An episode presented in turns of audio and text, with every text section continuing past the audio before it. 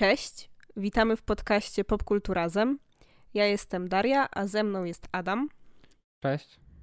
I dzisiaj porozmawiamy sobie troszeczkę o serialu WandaVision, który zakończył się w sumie już tydzień temu, ponad tydzień temu.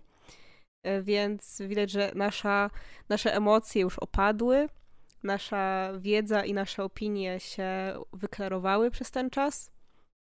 I dziś właśnie chcielibyśmy sobie już tak po tym ochłonięciu porozmawiać. I od razu zaznaczamy oczywiście, że ten odcinek będzie pełen spoilerów. Nie będziemy się w ogóle z nimi kryć i nie będziemy się w ogóle hamować. Dlatego jeżeli nie widzieliście jeszcze serialu, no to raczej nie radzimy wam e, dalej słuchać. No chyba, że jesteście masochistami i bardzo lubicie czytać spoilery. Okej, okay, ja nie oceniam.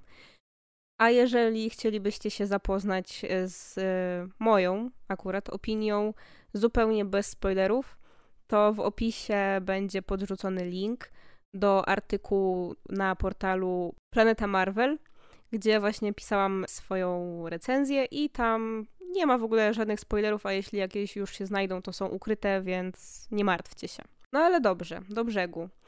Może zacznijmy od tego, jakie generalnie mieliśmy podejście i jakie mieliśmy oczekiwania, zanim jeszcze serial się zaczął. Jak to było u ciebie? Po zwiastunach byłem w sumie dość pozytywnie nastawiony, dość bardzo pozytywnie nastawiony, bo to w końcu miało być coś innego, takiego mniej Marvelowego, takiego bardziej na luzie bym powiedział, takiego odnoszącego się do popkultury, do właśnie starych sitcomów i miałem taką nadzieję, że to będzie trwało przez... Czyli znaczy miałem nadzieję, że ta forma sitcomowa będzie przez cały serial. Nie była. I po obejrzeniu serialu uważam, że dobrze, bo już przy okazji trzeciego odcinka to już było takie okej, okay, wiem o co chodzi, ale chciałbym jednak trochę coś innego, no bo ile można było tego sitcomu ciągnąć, nie? Mhm, tak, trochę się zgadzam. Generalnie ja chyba nawet jeszcze zanim wyszły jakiekolwiek zapowiedzi takie fizyczne w formie jakichś teaserów i trailerów, pamiętam, że jak Marvel ogłosił, że w ogóle będzie zaczynał z serialami i ogłosił te pierwsze tytuły, to jak ja zobaczyłam WandaVision, to od razu stwierdziłam, okej, okay, dobra, to na ten czekam najbardziej. Nie wiem totalnie dlaczego, ale jakoś od razu tak mnie pociągnęło. Chyba dlatego, że po prostu interesował mnie wątek tych postaci już wcześniej, ale wiedziałam, że on był tak jakoś w ogóle nierozwinięty i nie miał w ogóle czasu, nie było w ogóle czasu na to, że stwierdziłam, że okej, okay, ja chcę tutaj dowiedzieć się troszeczkę więcej.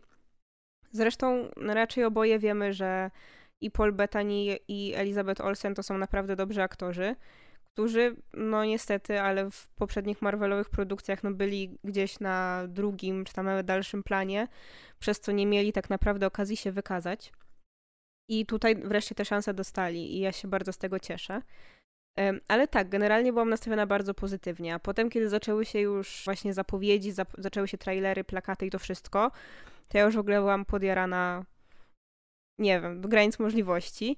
Dlatego, że właśnie bardzo podobał mi się ten, ta cała koncepcja, czyli ta zabawy stylem. I dodatkowo jeszcze pojawiały się oczywiście takie wzmianki, że o, będą tutaj może jakieś inspiracje Visionem Toma Kinga. I wtedy takie, o, przecież kurde, uwielbiam Visiona Toma Kinga. Więc nie wiem, ja naprawdę byłam strasznie podekscytowana. I pomimo tego, że ostatecznie nie wszystko mi się podobało, ale to już jakby porozmawiam o tym później, to i tak jestem naprawdę bardzo pozytywnie zaskoczona tym, co powstało. Ale tak, jeśli właśnie tak jak już wspomniałeś, mówiłeś, że generalnie na początku wydawało ci się, że ta konwencja sitcomowa będzie się utrzymywała przez cały sezon. I ja szczerze mówiąc myślałam trochę podobnie. Może nie, że przez cały, ale że przynajmniej przez większość. Ja w ogóle się nie spodziewałem, że będą jakieś wstawki poza sitcomowe. Okej. Okay. Nie, no to ja myślałam, że będzie po prostu większość. Na zasadzie dostaliśmy 9 odcinków, no to że tak z 7. Przynajmniej będzie takich typowo sitcomowych, a potem dopiero wyjdziemy gdzieś poza i dowiemy się o co tutaj chodzi. I pamiętam, że jak oglądaliśmy właśnie ten czwarty odcinek, który jest tym pierwszym odcinkiem, który jest zupełnie poza tym światem sitcomowym, to my byliśmy w szoku i byliśmy trochę wkurzeni chyba. Bo ja pamiętam, że miałam takie, no nie, już to przerywają i już będą mi robić teraz za mnie głupka i będą mi wszystko tłumaczyć. I wtedy byłam strasznie negatywnie nastawiona do tego, że to wszystko się dzieje tak szybko. Ale szczerze, właśnie jak teraz patrzę z perspektywy czasu i z perspektywy całego sezonu, to stwierdzam, że w sumie to była nawet okej okay decyzja, że to się tak szybko wydarzyło. Chociaż mm, teraz jakby mam też już jeszcze inną wiedzę i wiem, że początkowo miało być tak, że w pierwszy weekend miały się pojawić na Disney Plus nie tylko pierwsze dwa odcinki, tak jak się teraz wydarzyło, ale pierwsze trzy. Czyli tak naprawdę wszystkie te odcinki, które są full sitcomowe, i potem za tydzień, czyli w drugim tygodniu emisji, już dostalibyśmy ten odcinek zupełnie spoza tej anomalii sitcomowej. I myślę, że to byłoby trochę jeszcze gorszym rozwiązaniem. Bo wtedy już totalnie bym się wkurzyła, że właśnie miałam w sumie jeden tydzień z tymi sitcomami, a potem już, nie, no dobra, to już ci tłumaczymy. Więc w sumie może dobrze, że ten lockdown wyszedł i, i tak się potoczyło, jak się potoczyło. Nie wiem, ja jestem wielkim fanem Lostów i wielkim fanem Dark i tych wszystkich seriali, które jakby podstawą ich jest to, że jest tajemnica, więc to, że ta tajemnica powiedzmy tak szybko została rozwiązana mi się nie podobała i do tej pory uważam, że ten odcinek wyszedł za wcześnie. Dla mnie on powinien być jakimś właśnie przedostatnim odcinkiem, może siódmym odcinkiem, bo tak naprawdę wszystko dostajemy na tacy.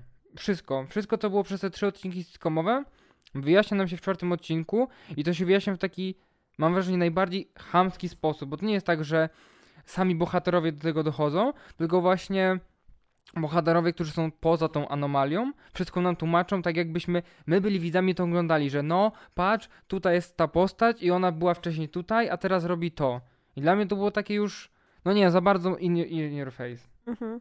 Ale jeśli tak właśnie teraz patrzysz już z perspektywy całego sezonu, to czy to wpłynęło negatywnie na niego? W sensie, że czy to sprawiło, że podobało ci się mniej, czy, czy jednak i tak masz jakieś bardziej pozytywne odczucia? Nie, bo już od tego odcinka jakby odchodzili trochę od tej formuły sitcomowej. Ten sitcom tam był gdzieś w tle, ale on nie był już powiedzmy taką podstawą.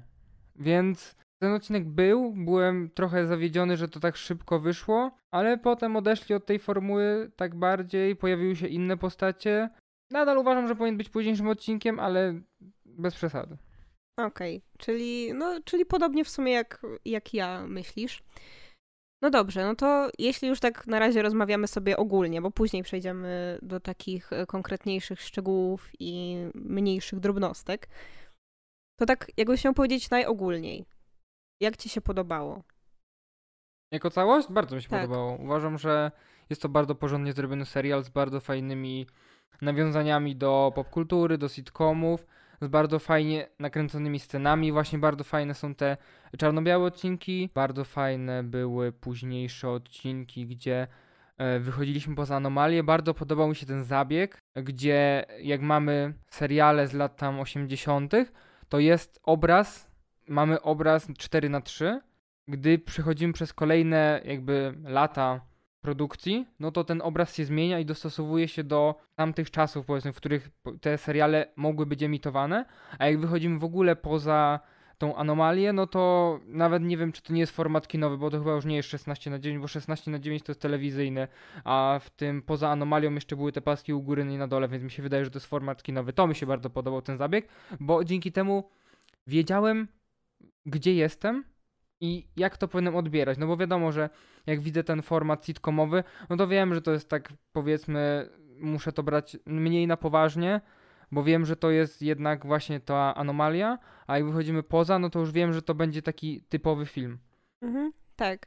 Ogólnie te zabawy formą wychodzą fajnie, no i też dochodzi do tego ten aspekt, że kiedy już wychodzimy totalnie poza to, to już jeszcze dostajemy sceny po napisach, czyli już widzimy, ok, już jesteśmy na etapie Marvelkowych Marvelków i to już jest to, to już jest ten etap, gdzie będziemy kończyć i gdzie będziemy wchodzić w full Marvela. I moim zdaniem właśnie ta zabawa formą to jest jeden z największych plusów tego serialu, ale przede wszystkim to, co najbardziej mi się podoba ogólnie, jakby nie tylko w tym serialu, ale ogólnie w całym zamyśle stworzenia tej serialowej gałęzi y, uniwersum, to jest właśnie takie skupienie się i pochylenie się takie dłuższe nad pojedynczymi bohaterami. No bo tak naprawdę ten serial w całości jest poświęcony Wandzie i temu, jak ona przeżywa żałobę. I moim zdaniem to jest super właśnie, że dostajemy możliwość pochylenia się nad tym, co przeżywa pojedyncza postać, która normalnie w filmach jest raczej gdzieś z tyłu, która nie ma swoich filmów solowych, nie miała okazji się aż tak dobrze rozwinąć i właśnie poświęcamy jej tak dużo czasu. Zwłaszcza, że tak naprawdę odnoszę wrażenie, że wszystkie te postaci, które dostaną swoje seriale, mają naprawdę w sobie duży potencjał. Może War Machine, tak średnio, ale może jak już obejrzymy sam serial, to się okaże, że jednak drzemał w nim potencjał ogromny, tylko po prostu go nie widzieliśmy, bo był gdzieś z tyłu. No właśnie, to jest moja trochę obawa a propos tego, że ten cały filmowy Marvel staje się takim bardzo komiksowym Marvelem, gdzie pojawiają się jakieś postaci w filmach i nie rozwiną ich w filmach, tylko powiedzą, no, musicie teraz przeczyta przeczytać, obejrzeć y, to, żeby zrozumieć, co się, co się dzieje z tą postacią i y, ten serial będzie przed tym filmem, więc fajnie, żebyście go obejrzeli. Wiadomo, że to ma być taka samo napędzająca się machina, ale z drugiej strony to się tak za bardzo rozłazi, mam wrażenie też przez to. Z jednej strony tak, ale z drugiej strony cały czas Feige twierdzi, że on chce zrobić tak, żeby generalnie, na przykład, jak ktoś teraz pójdzie sobie do kina na następnego Doktora Strange'a, to żeby mógł go sobie obejrzeć bez oglądania WandaVision. Ja jestem bardzo ciekawa, jak oni mają zamiar to zrobić i mam nadzieję, że nie będą to robili w sposób wytłumaczymy ci wprost o co chodzi. To się zdarzało czasami w tym serialu. Tak, ale nie było to aż dla mnie takie inwazyjne. Przepraszam bardzo, jak Darcy ci tłumaczyła yy, i streszczała, yy, co to było, Age of Ultron, to sorry, ale to było bardzo... Nie, no późniejsze też tłumaczyła. No właśnie, więc to było dla mnie bardzo za No bardzo. dobra, ale to było powiedzmy uzasadnione, bo tłumaczyła to temu Visionowi, który tego nie wiedział. Więc no to okej. wiesz, w Doktorze Strange też mogą ci dać postać, która nie będzie wiedziała i też będą mu tłumaczyć.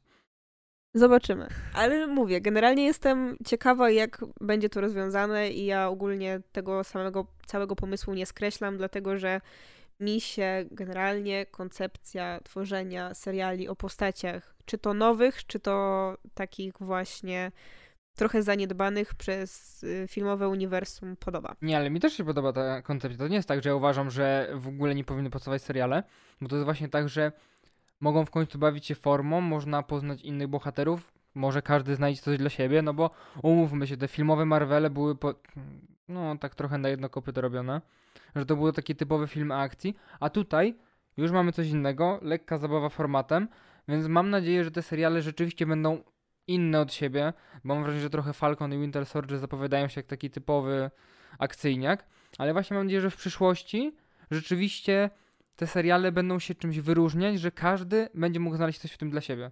Zgadzam się. Jak już wspominałam, y, generalnie wspominałam o postaciach. Wspominałam też już o dwójce naszych głównych aktorów, czyli o Paulu Bettany i o Elizabeth Olsen, którzy moim zdaniem naprawdę wypadają świetnie, zwłaszcza Olsen. No to chciałabym też y, poruszyć nieco kwestię tego, że dostaliśmy też dwie zupełnie nowe postacie. Znaczy, jedną postać w nowej wersji i jedną zupełnie nową postać, czyli dostaliśmy Agnes Agatę Harkness i dorosłą Monikę Rambeau. A, myślałem, że o kogoś innego ci chodzi. Nie. A, okej. Okay. I, I ja bym również obie te kreacje chciała bardzo pochwalić, bo po pierwsze, jakby Agata, Agnes, ona dla mnie wypada świetnie. W sensie ja Katrin Han kojarzyłam dosłownie z jednego filmu, czyli z wizyty Shyamalana. I ona... Ja jeszcze ją kojarzę ze złych mamusiek. No to w tym jednym filmie, w którym ją widziałam, nie miała zbytnio okazji się wykazać, no bo ta jej rola też była dość mała. Dlatego ja generalnie nie wiedziałam za bardzo czego się spodziewać po tej postaci. A naprawdę byłam pod ogromnym wrażeniem tego, jak charyzmatyczna jest ta aktorka. I tak się strasznie cieszę, że tej postaci nie uśmiercono i że ona będzie i na, na 100% ona kiedyś wróci. Jakby nie ma bata, że nie. Generalnie uważam, że gdyby Marvel stwierdził, że ją ubije, to to byłby najgorszy w ogóle strzał w stopę, jaki mogliby sobie zrobić. Bo to jest naprawdę aktorka z takim potencjałem na przyszłość, że naprawdę to była największa głupota. Matsa Mikkelsena też ubili, powiedzmy. O matko, więc... no ale... To też, był, to też jest aktor z wielkim potencjałem, więc sorry. No dobra, ale jednak wiesz, że zazwyczaj jeśli pojawia się znany taki bardzo aktor typu Mikkelsen, czy nie wiem, jak pojawi się Bale, no to wiadomo, że oni będą i będą na jeden film, bo nie będą się przyczepiali za bardzo do uniwersum. A Katrin Han to nie jest jednak aż tak znana aktorka, więc myślę, że dla niej to jest bardziej opłacalne, że może właśnie podczepić się pod uniwersum i wystąpić w kilku filmach, niż właśnie dla aktora pokroju Mikkelsena, Bale'a, czy tam kogokolwiek z tych większych, większych wilanów, którzy się pojawiali. No i mamy też y, Tejone Paris, która pojawia się jako Monika Rambo już w tej dorosłej wersji. I też wydaje mi się, że to jest naprawdę bardzo ciekawa postać z takim potencjałem na, na przyszłe występy, no bo wiemy już, że ona wystąpi w Captain Marvel 2. I ona naprawdę przechodzi tutaj duży rozwój. I generalnie, jeśli chodzi o występ tej aktorki, to ja też jestem naprawdę zadowolona. W sensie to nie był jakiś, y, wiesz, występ, który wymagał od niej nie wiadomo jak ogromnych umiejętności, ale wydaje mi się, że stworzyła ona taką bohaterkę, która raczej dla większości wydaje się być w jakiś sposób intrygująca, więc ja naprawdę jestem zadowolona, jak ją poprowadzono. Chociaż byłam tak średnio na początku, jak się dowiedziałam, że nagle dostaniemy taki przeskok i ona od razu właśnie będzie dorosła, to się zastanawiałam, czy to, czy to będzie taki dobry pomysł i czy ta postać faktycznie kliknie i będzie interesująca, ale ostatecznie wyszła, wyszła moim zdaniem najbardziej, naprawdę fajnie. Nie, właśnie tak, bardzo fajne są te sceny z nią, gdzie ona się pojawia w końcu po stryknięciu Thanosa i ogólnie uwielbiam te wstawki, czy to w Spider-Manie jak były, czy to właśnie w tym serialu, te wstawki po przytryknięciu Thanosa, jak ten, to chyba Hulk, tak? Czy to po Hulku, czy to po Iron Manie? Chyba po Hulku jednak. E, wszyscy się zaczynają pojawiać. I mam wrażenie, że Endgame pokazał nam to w taki super sposób, że wszyscy się pojawili i super fajnie, wszyscy zadowoleni. A jednak te inne produkcje zaczynają nam pokazywać tą drugą, trochę gorszą stronę tego wszystkiego, no bo jednak na świecie znowu pojawia się połowa ludzkości więc mhm. musisz znowu wszystko dostosować do nich. Pojawiają się ludzie po pięciu latach, którzy na przykład są starsi niż ich. Nie. No, że młodsze rodzeństwo jest teraz od nich starsze na przykład, nie? No Bo... tak, albo na przykład dostajemy Monikę, która zniknęła i w międzyczasie jej matka zmarła, ona w ogóle o tym nie wiedziała, więc tak, to i... na pewno może być totalny szok i dlatego właśnie bardzo fajnie tę postać podbudowano i ja czekam na właśnie rozwój jej i na to, co tam się okaże jaka będzie jej relacja z Karol i to wszystko. Ja bardzo na to czekam. A propos tej postaci, o której myślałem, że powiesz, a nie powiedziałaś. No. Myślałem, że mówimy o Pietro, że jesteś zdziwiona. Nie. Nie? Bo ja na przykład byłem w szoku. Znaczy, wszyscy byli w szoku. Znaczy, mi w ogóle zaspoilerowano to, no nieważne, ale tak, wszyscy byli w szoku. I teraz, jak o tym myślę, to myślę, że to było ba bardzo piękne zagranie na nosie y, wszystkich nas. I ja właśnie mm, dzisiaj też w jednej z tych wypowiedzi czytałam sobie, że ostatecznie ten motyw, że pojawia nam się aktor, który grał tę samą postać w innym uniwersum i tutaj się pojawia nagle jako ten, ten bohater i Wandzie wydaje się, że to faktycznie jest jej brat, pomimo tego, że wygląda inaczej. I oczywiście nasza kochana Darcy musi nam wprost powiedzieć o matko, czy ona zrekastowała swojego brata, jakby widzowie nie zauważyli. No Darcy jest irytująca, ale to już później. Tak, no poza tym, że to miało grać właśnie na takim meta poziomie, to właśnie czytałam tę wypowiedź, która mówiła, że generalnie no skoro serial ma się skupiać na żałobie, to że właśnie ten motyw też ma przy okazji łączyć się z tym, że w trakcie żałoby ludzie często mogą się czuć tacy, wiesz, zdezorientowani, trochę zawieszeni gdzieś pomiędzy rzeczywistościami, więc mogłoby być powiedzmy wiarygodnym, że kiedy pojawia się jakiś gość, który twierdzi, hej, no ja jestem twoim bratem przecież, no nie? I nawet jeśli Wandzie z jednej strony wydaje się, że coś mi tu nie pasuje, że nie czuję jakby to był mój brat, to przez to, że ona tak bardzo za nim tęskni, to ona w pewnym momencie zaczyna nawet wierzyć, że to jest on, bo po prostu tak jej go brakuje. Zwłaszcza jeśli mamy do czynienia z bliźniętami, które wiadomo, że mają taką mocną więź między sobą. Więc jakby, jak przeczytałam to uzasadnienie, to stwierdziłam, że w sumie ma to sens i jakiś taki troszeczkę głębszy. I ja jestem w stanie totalnie jakby kupić takie wy wyjaśnienie. A właśnie dodatkowo no jeszcze dochodzi kwestia tego, że po prostu to rozpoczęło kolejny pierdeliard teorii, które no wi wiadomo, można było sobie o tym pomyśleć, ale wątpiłam, że takie coś Czyli jednak X-Men Foxa i Marvel to połączone uniwersum, mutanci w MCU potwierdzeni. No, w sensie ja rozumiem, że mogły się pojawić takie teorie, no to jest logiczne i że można sobie było ni o nich pogadać, ale od początku wątpiłam, że, że faktycznie tak będzie i, i dobrze, że tak nie było. Ja też miałem takie wrażenie, że oni chcieli po prostu zagrać na e, nosach fanów tych, którzy właśnie chcieli tego połączenia uniwersów i to było takie, patrzcie, może tak będzie i potem na koniec nie ma no. nic z tego. Mamy was. Tak, tak, to mi się podobało. Tak, no wiadomo, fani spekulowali o Mephisto i oczywiście na tapecie gdzieś tam rogi się pojawiły, to Mephisto potwierdzony, tutaj mucha gdzieś lata w tle, to jest na pewno Mephisto. I to było takie czytanie tych wszystkich teorii było strasznie męczące i bardzo się cieszę, że nic z tego się nie spełniło tak naprawdę, że nie pojawił się nigdzie ten Doctor Strange, że nie pojawił się nigdzie, e, nie wiem, wieloświat jeszcze, bo jakby cokolwiek z tego się pojawiło, to ja bym miał takie, o matko, czemu oni idą w tak, żeby fani wszyscy normalnie sikali ze szczęścia. I bardzo się cieszę, że utarli wszystkim nosa.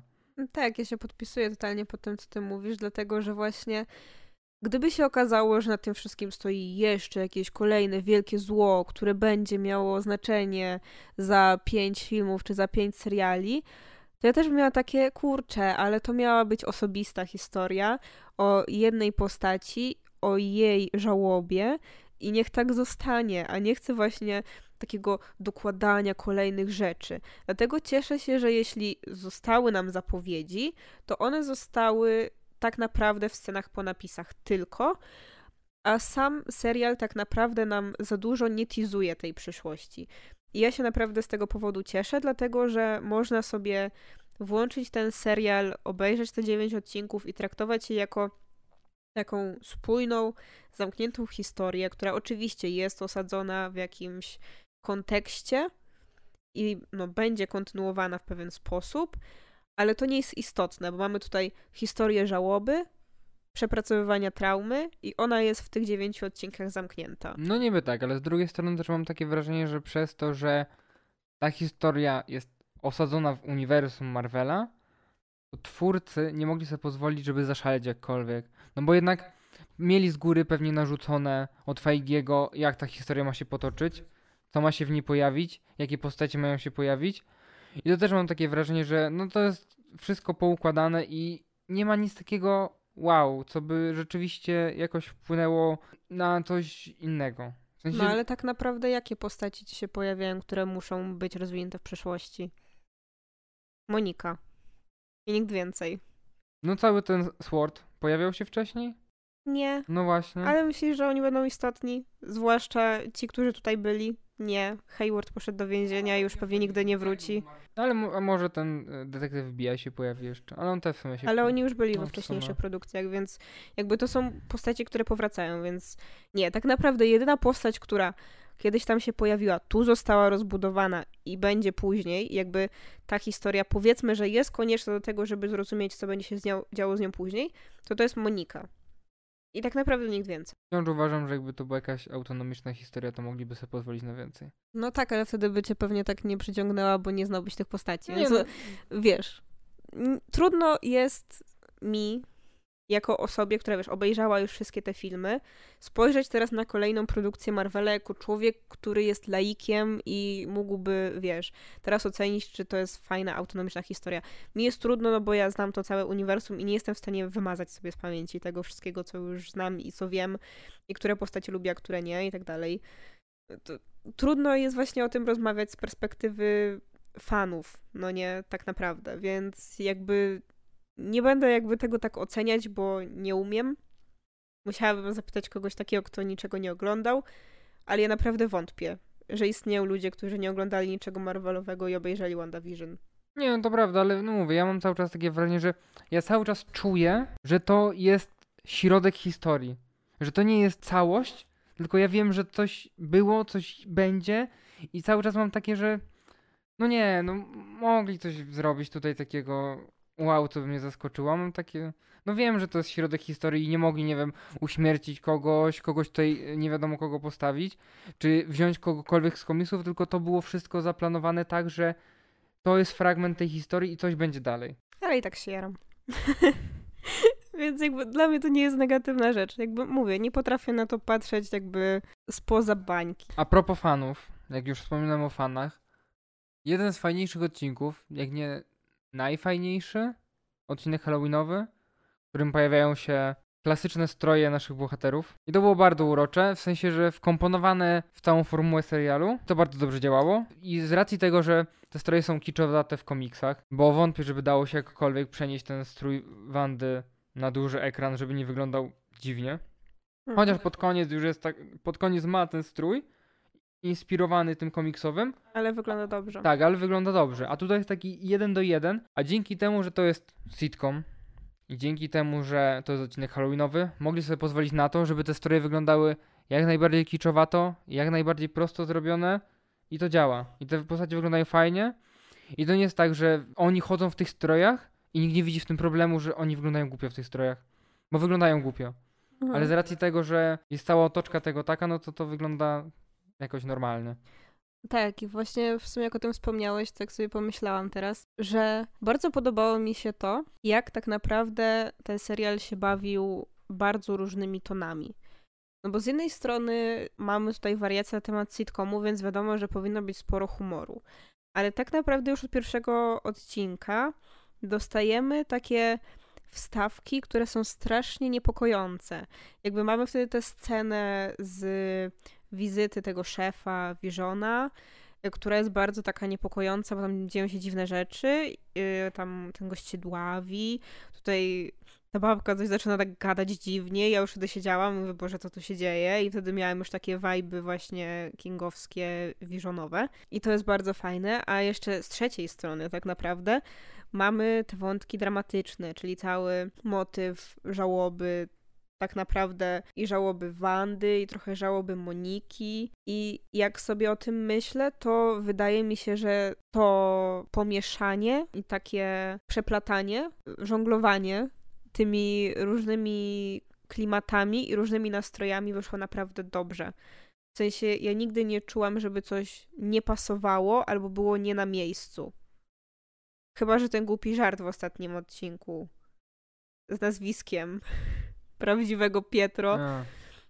No bo to było głupie, w sensie to mi nie pasowało zupełnie, ale generalnie właśnie jeśli chodzi i o humor, i o takie niepokojące rzeczy, i o momenty dramatyczne, to one wszystkie mi grały. Ale ja mam wrażenie, że Marvel potrafi w takie rzeczy i pokazali to nieraz różni reżyserzy. Na przykład Taika Waititi w to, że też bardzo fajnie połączył komedię z dramatem. Mm. Wydaje mi się, że nawet w drugich Strażnikach Galaktyki też bardzo fajnie było to pokazane. Więc, Oj, to nie, tak. więc to nie jest tak, że nigdy tego nie było.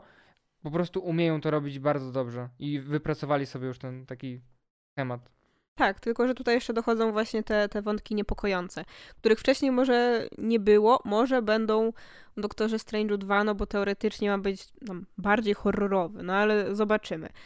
Ale tak, to prawda, czyli widać, że takie motywy, które są klasyczne dla Marvela, wypadają raczej dobrze, chociaż są też takie wątki Marvelowe, które nam przeszkadzały. I chciałabym tutaj przejść do wątku Agaty i tego, jak on się skończył.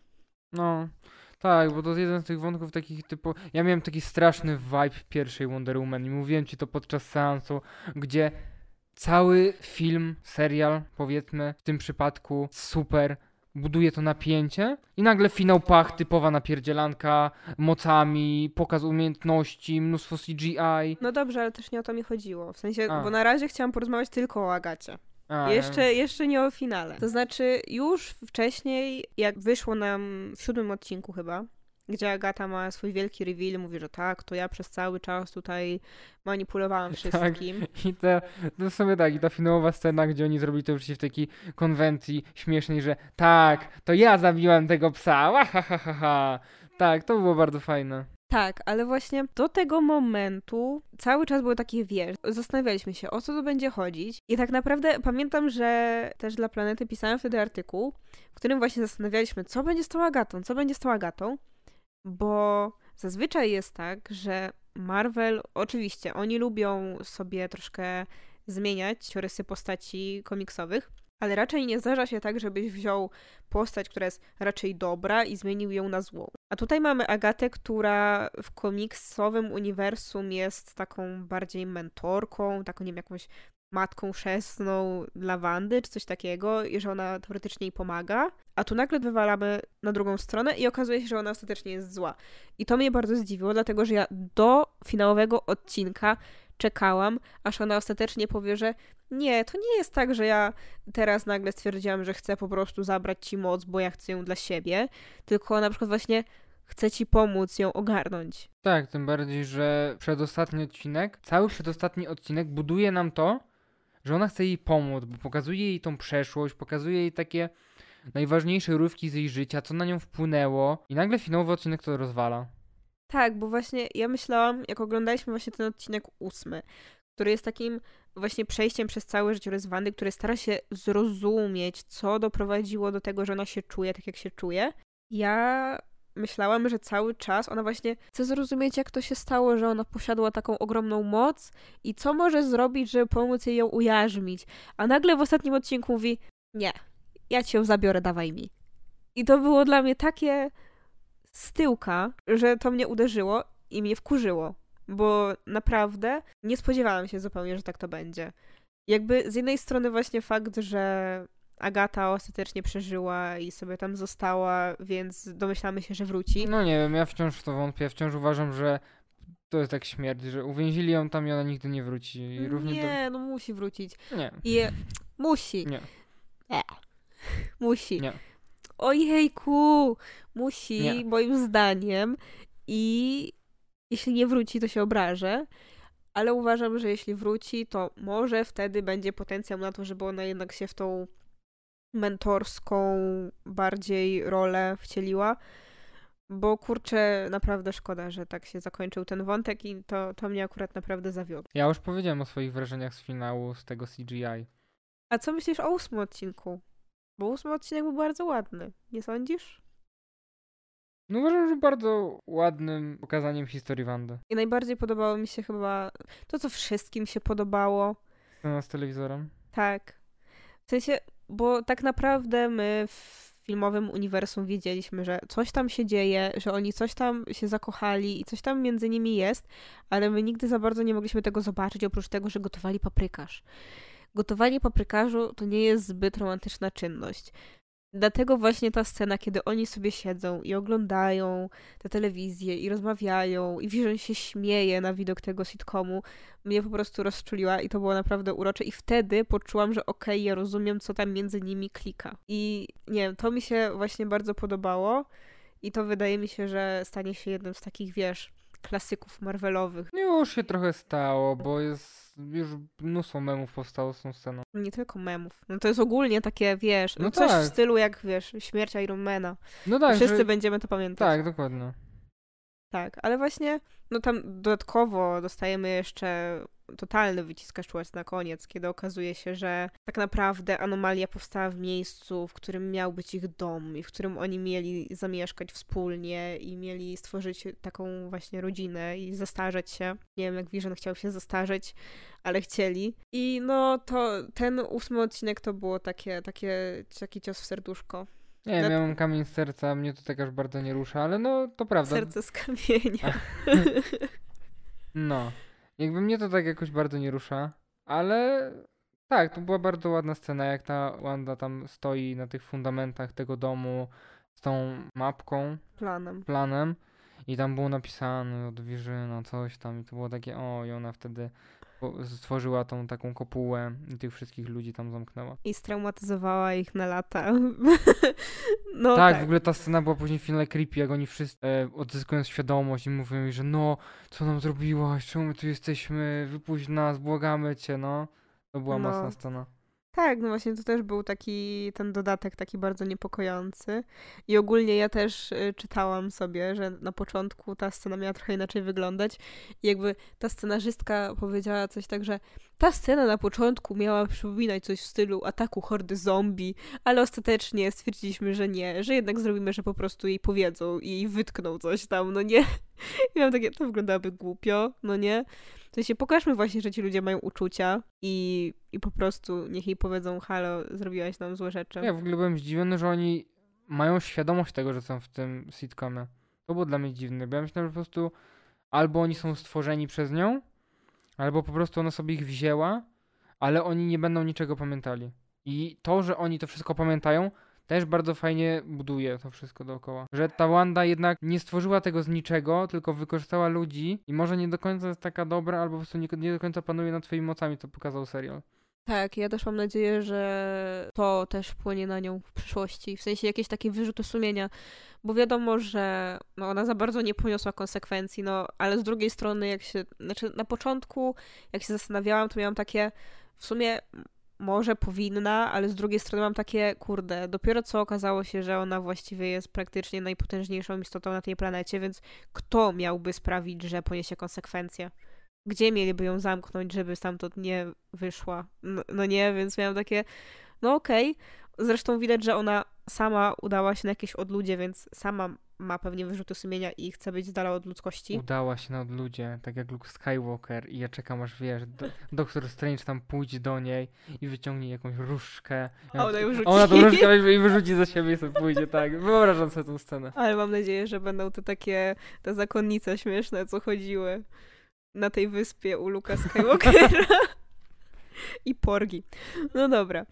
E, ale tak, wracając właśnie do samego finału, bo my chyba właśnie najwięcej uwag mamy do finału. Dlatego, że finał, w sensie ja miałam straszny problem z efektami specjalnymi w finale. One wyglądały strasznie i ja nie wiem, co tam się wydarzyło. Budżet. No pewnie tak, no bo to jednak serial. Chociaż z drugiej strony tak naprawdę ten po poważny, mocny budżet był potrzebny na ostatni odcinek, plus na parę efektów wcześniejszych, czyli na przykład przejście Moniki przez ten heks, jak dostała moc, który no, był bardzo ładny. Ten pojazd, który tam w połowie się zmienił. Tak. No to też w finale scena, gdzie na przykład też pokazano jedną z tych jej mocy, gdzie te kule przechodzą przez nią i to też wyglądało ok. Ale same sceny bitew i te sceny magiczne wyglądają moim zdaniem... Może same efekty tych czarów, które one rzucają nie wyglądają źle, ale ogólnie samo to latanie, cała ta kopuła, która była dookoła później i te pociski, które w nią uderzały, wyglądały strasznie sztucznie. Tak, w momencie, kiedy one były właśnie na tym czerwonym tle, to wygląda jak gra komputerowa. I nie wiem, mnie to odrzucało. Zwłaszcza, że w sumie jak ona już dostała swój strój i też była wtedy na czerwono ubrana, ona się bardzo zlewała z tym tłem. I to mi tak przeszkadzało. W sensie ogólnie właśnie te efekty były nieestetyczne i, i to mi przeszkadzało. Więc ta właśnie potyczka między Wandą a, a Agnes, Agatą, nie, była moim zdaniem bardzo brzydka i właśnie, nie wiem, to mi bardzo popsuło odbiór całego tego finału. Pomimo tego, że no potem i tak znowu dali mi rozczulającą scenę i ja znowu stwierdziłam, no dobra, fajne.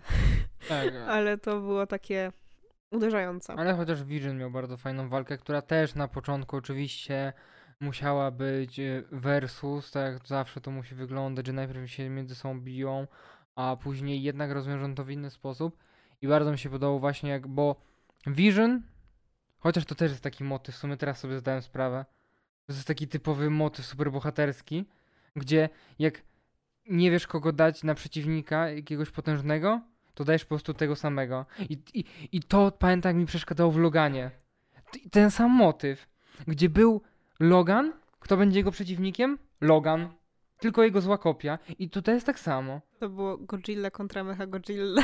Jakby właśnie, teraz sobie zdałem sprawę, dopiero sobie to uświadomiłem. No, jakie to jest takie typowo inny. superbohaterskie. Ale z drugiej strony, jeśli masz kogoś tak potężnego jak Vision, to kto inny będzie tak potężny, żeby go pokonać? Vision! No nie, no właśnie to jest głupie, no jakby, ale bardzo podobała mi się scena, jak już później się pobili oczywiście i może Vision zdał sobie sprawę, że nie pokona samego siebie siłą, więc podszedł go sprytem. I to było super scena. I jakby do tej pory myślę o tej scenie, jak on tam podszedł i mówił o tym statku, który ma już tam tysiące lat, jest w muzeum i te deski y, jakby rozpadają się pod wpływem lat i oni wymieniają te deski i czy to jest ten sam statek, który był tyle lat temu, mimo że nie ma tych samych desek, miałem takie o kurde, ale to jest głęboki, to serio jest takie wow. I rzeczywiście uważam, że ta scena była idealnie podwiżyna i tak sobie wyobrażam, jak Vision mógłby się rozprawić sam ze sobą.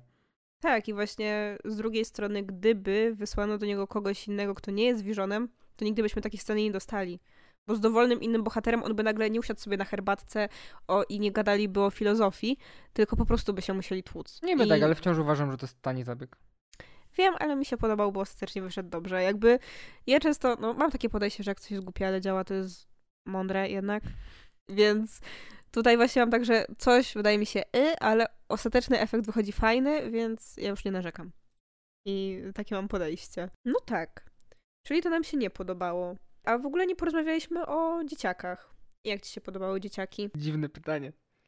Ojej, jak ci się podobały role dzieciaków? No Boziu.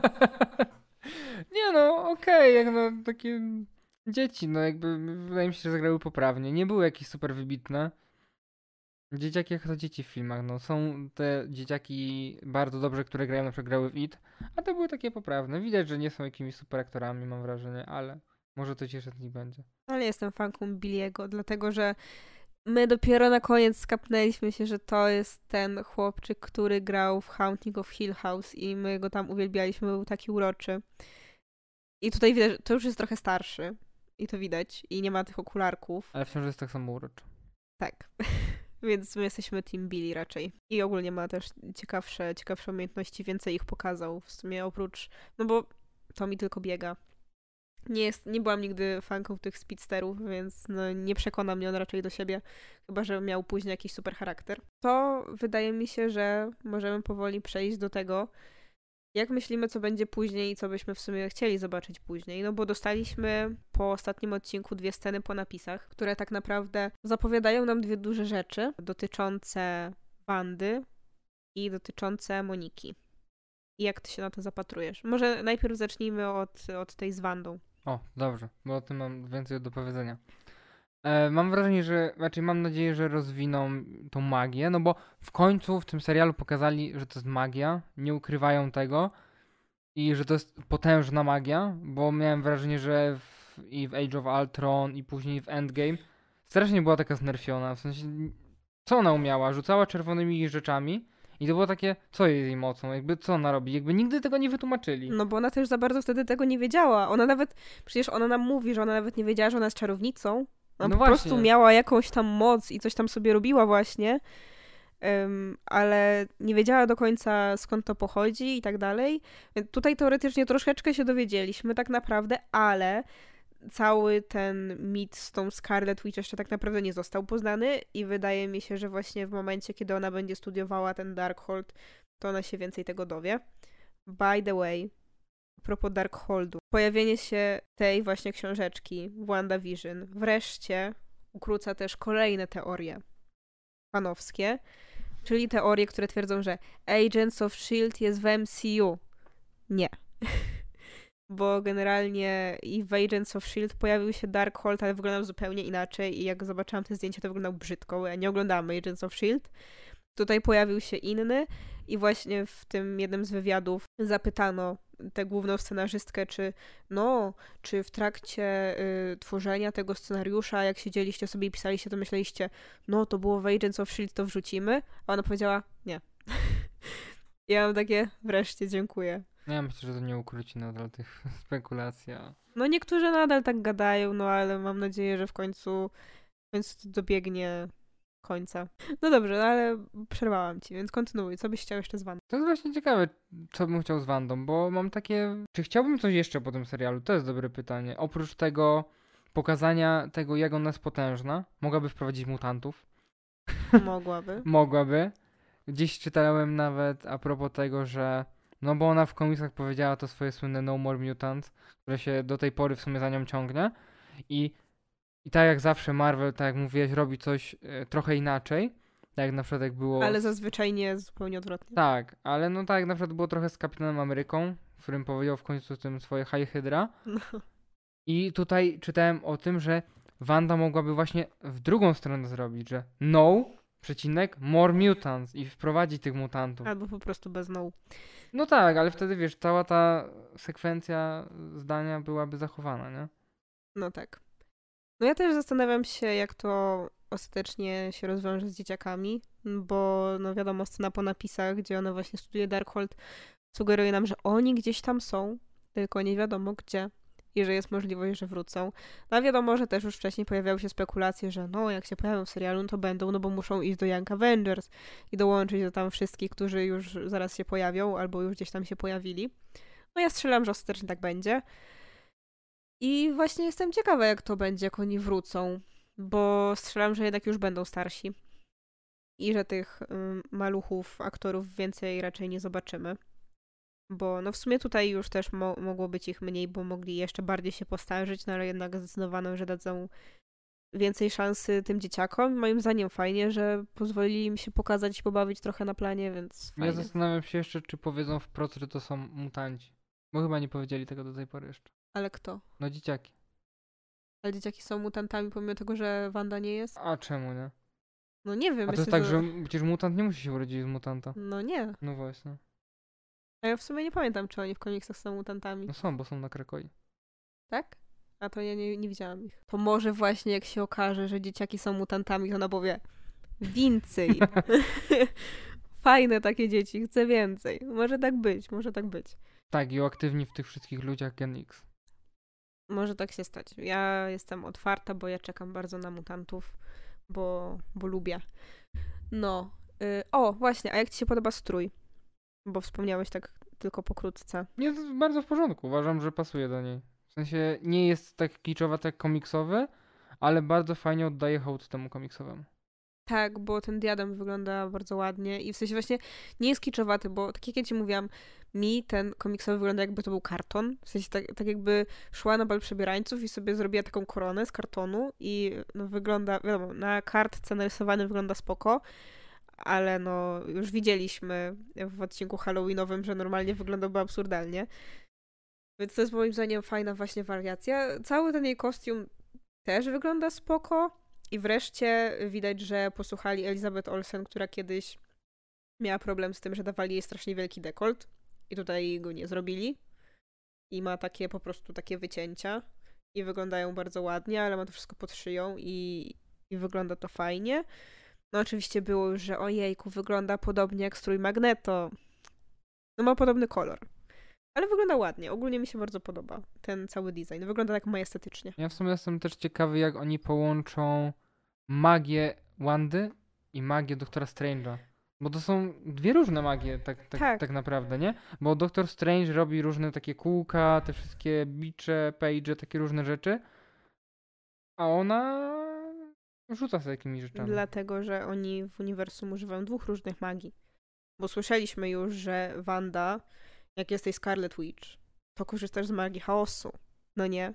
I to jest inna magia od tej zwykłej. Nie no, dlatego uważam, że jestem ciekawy właśnie, jak to powiążą razem. W sensie, jak, Tak, jak to będzie właśnie, że działało tam, nie? Magia chaosu jest, wiesz, taka uuu, że ona jest taka potężna i taka niszczycielska, że wydawało się, że ona w ogóle nie istnieje i właśnie, wiesz, gdzieś była w legendach, a nagle się okazuje, że jest. I w sumie z jednej strony to jest moim zdaniem bardzo odważne, że w momencie, w którym wcześniej tak trochę nie bardzo chcieli w ogóle mówić, że tu jakaś magia jest w tym A, tym uniwersum. bardziej, że dużo się mówiło, że Thor nie jest Bogiem, tylko jest po prostu kosmitą, tak? W tym przypadku. No dobra, w sensie, że trochę bano się przyznać wprost, że tak, to jest magia, mamy magię w tym uniwersum, to nie jest tak, że to jest tylko nauka i tego typu rzeczy.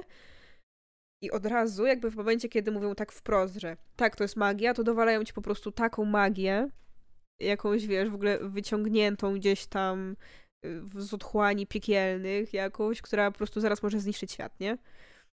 Więc, więc ja jestem właśnie bardzo ciekawa, jak oni to potem rozwiążą. No i myślę, że zobaczymy to w y, Multiverse of Madness, na który też zresztą bardzo czekam. To jest jeden z tych takich filmów, na które czekam najbardziej. W trójce na pewno najbardziej oczekiwanych moich jest. obok Eternals i Tora. A jak z Moniką? Nie wiem, w sumie do niej nie mam za bardzo oczekiwań. Totalnie pominąłem, że ona się gdzieś tam wcześniej pojawiła. W sensie przed Wandą. No, była w Captain Marvel jako dzieciak. Właśnie totalnie jakby nie pamiętałem tej postaci tak szczerze. A nie Bata tutaj wybierała kostium, nie? Była. Była córka tej koleżanki Karol, To totalnie nie skojarzyłem teraz. tej pilotki. To teraz no. zdałem sprawę, że jednak ją pamiętam. Ale nie wiem, nie mam totalnie oczekiwań. Jakby nie wiem, czego się po niej spodziewać. No tak naprawdę wiesz, możemy się tak naprawdę spodziewać tego, że odkryjemy, jakie ona wcześniej miała relacje z Captain Marvel. Bo tam nam się troszeczkę zapowiada, że tam mógł być jakiś zgrzyt, że tam coś mogło pójść nie tak, zanim ta matka jeszcze zmarła i tak dalej, tam zachorowała. Więc ja jestem właśnie ciekawa w sumie, zwłaszcza, że jeszcze w Captain Marvel 2 będzie Miss Marvel. To już też wiemy na pewno. I jestem ciekawa, jak to będzie, jak będzie trio bohaterek, bo to też może wyjść fajnie. Chociaż no, też jeszcze nie wiadomo, jak Miss Marvel wyjdzie. No właśnie, bo Miss Marvel ma wyjść przed Captain Marvel 2, nie? Tak. I więc no, ja naprawdę jestem bardzo ciekawa tego filmu, ale właśnie czego się spodziewać po samej Monice? W sumie no, jeśli dostaliśmy w, w tej scenie po napisach królkę, to się zastanawiam, czy to znaczy, że znów Captain Marvel będziemy mieli skróli? A czemu nie? Jakby ja uważam, że oni mogą być po prostu integralną częścią tej jego, jej świata. No tak, ale właśnie może być tak, że hmm, znowu w Captain Marvel 2 będziemy się kręcili wokół skróli, albo że nie wiem, Monika pojawi się też w Secret Invasion.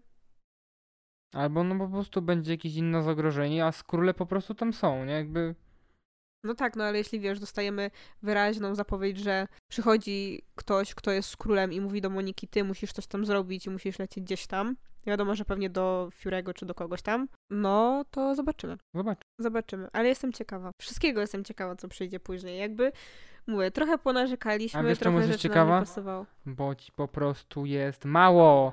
Za mało było Marvelka przez ostatni rok, nic nie było i jesteś po prostu rządna Marvela, dlatego tak czekasz na wszystko. To prawda, a za tydzień już jest Falcon i Winter Soldier i też czekam.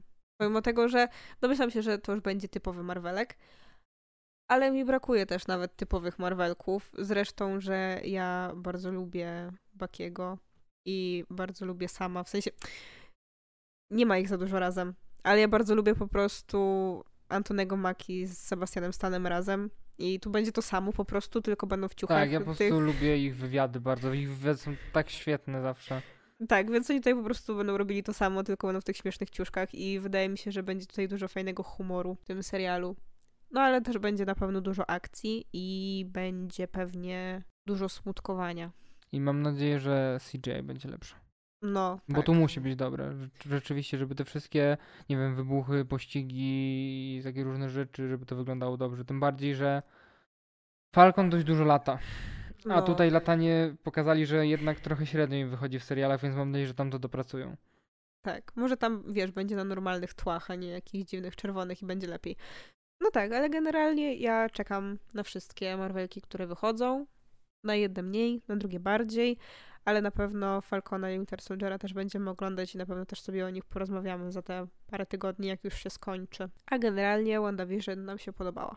Dajemy okejkę i to był raczej taki fajny, dobry start serialowego uniwersum. I dobrze w sumie, że to było pierwsze takie eksperymentalne, a nie Falcon i Winter Soldier, bo to byłoby takie no, znów to samo, kolejny ten sam film, tylko teraz w odcinkach, a tak to dostaliśmy taką troszkę zabawę i wyszło fajnie. A żeby nie było za dobrze, to potem dostaniecie typowego Marvelka. Ale też może być fajny. No nie, no to dobra. prawda, zgadzam się. Nie narzekajmy. No dobrze, to to by było w dzisiejszym naszym odcinku na tyle. Jeśli chcielibyście gdzieś nas znaleźć, to mnie można szukać na Instagramie Daria Podłoga OWS, gdzie piszę troszkę o książkach, oraz na facebookowym fanpage'u Ocieplanie wizerunku Skandynawii, gdzie piszę o skandynawskim kinie. Oraz możecie też czytać moje recenzje i moje artykuły na stronie Planeta Marvel. A mnie możecie znaleźć wszędzie w internecie pod nickiem Adaś Alex. No, dziękuję Wam bardzo za uwagę i do usłyszenia. Pa, pa! Cześć.